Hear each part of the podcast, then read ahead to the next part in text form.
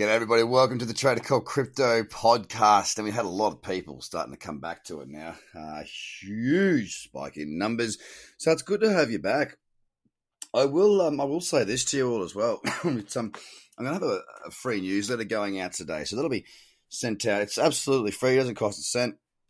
I'll go through a bit of details to what the market's doing and what not, what the week has been like. Uh, and I think it's a worthwhile piece of content to get onto there. So go to tradercobb.com and you'll find the free sign up for the subscription there. So go fill your boots on that one. Righto, so oh, unfortunately today is the story of BitMEX. Yay, BitMEX. Oh, pull your head in, will you? I mean, geez.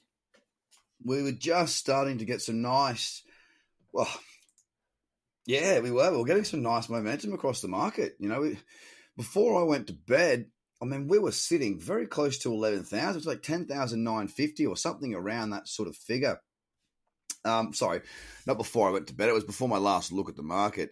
And then whammo, you know, the trends that were starting to form well, came off again because BitMEX, well, apparently they can't do their job there. A bit unfortunate. Um, what does get my goat is that, you know, you've got JP Morgan um, have just had to pay another $1 billion fine for money laundering. Uh, you've got, was it HSBC that like had hundreds of billions of dollars of, or maybe even trillions of, of, of um, you know, nefarious contacts and, and money going through their bank. And the list goes on when it comes to the big banks, right? The big financial institutions keep on getting, you know, smacked down for money laundering, for, for basically breaking the law intentionally, knowing that they were doing the wrong thing and doing it anyway for financial gain. Guess how many have gone to jail? None. Guess how many have had criminal proceedings lodged against them? I believe it to be also none. It's usually the big bank goes, yeah, well, pay, yeah, okay, there's a billion dollars. We paid a fine. Sure, we, we made 25 billion this year. You can have one.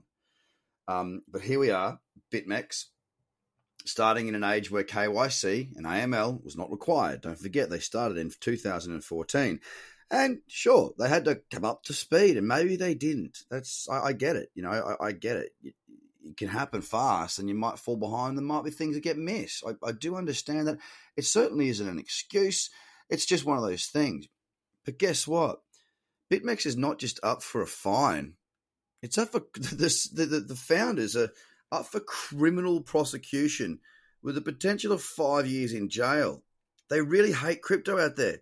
And um, I guess it's kind of probably a bit of an advert for crypto in the sense that why do the uh, the powers that be hate crypto so much? Well, it was because they can't control it. Anyway, it's it's rather frustrating to see the trends getting getting taken out when they were just starting to get some legs in what has been a relatively quiet week but it's a BitMEX blunder, a BitMEX bloop, a BitMEX dip, and um, the market looks pretty shit for trading anyway. Look, honestly, I don't think this is going to have any effect. I, I really don't. Um, these sorts of proceedings tend to take a very, very, very, very long time to get done. Uh, it, what it does do is that it takes our weekly now uh, and puts it in the red for the time being. Of course, we've still got three, well, three slash four days to go, really um, three and a half days until we got the close of that weekly. The BitMEX news come out, sold the market off. All right, it didn't do much more than that. It hasn't been a big fall. Yesterday was only down 1.5%. Potentially, this low here caused by that BitMEX sell off could could provide us with a higher low, therefore making Bitcoin look even better if we or when we break up through 11.2. Sorry, I said when, like I'm very confident of it. I'm confident that it will happen, and I feel like the market right now has this this energy. You know, I, I do. I feel like the market has this underlying energy and positive enthusiasm. It feels good. We're all sitting here going, "When's it going to happen? When's it going to happen?" And there are so many signs that it will happen. It's just we have to continue to wait. So the energy's there. The stage is set. Will we see it happen uh, this year? Gosh, I hope so. Certainly, It certainly would be nice to have a very Merry Christmas with a few million dollars more in the bank account, wouldn't it? Anyway, Bitcoin, it's down 0.1%, still sitting at 10,600, still above 10,000. As far as everything else goes, guys, you know, it's going to be very similar. Ethereum ended up closing down 2% yesterday. It closed at 352.63 currently at that price now. XRP was also down. It was down 1.5%, closing at 23 spot 8. Bitcoin Cash broke even pretty much. It was down flat on the day. It's at $20, $226.30 right now. Litecoin was flat as well. It's currently up a little bit at $46.33. BSV down 1.1% currently at $168.11. Cardano was down yesterday, 3.33%, closing at 9.8 cents. We've increased a little bit today, up 0.8 of the percent at 0.9, sorry, point, sorry, 9.86 cents. Uh, we'll see how that goes. A little bit of strength coming in there once again to Cardano. We did see a fairly solid sell off of 6% yesterday on Binance, uh, closing at 27.42. 27.47 right now, and that trend is still very much in play. Nothing to trade though. Two dollars fifty four is what will buy you one EOS, and it closed down yesterday, one point two five percent.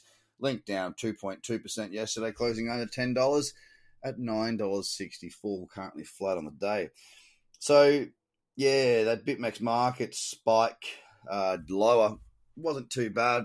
We've weathered that storm. I think it'll pass.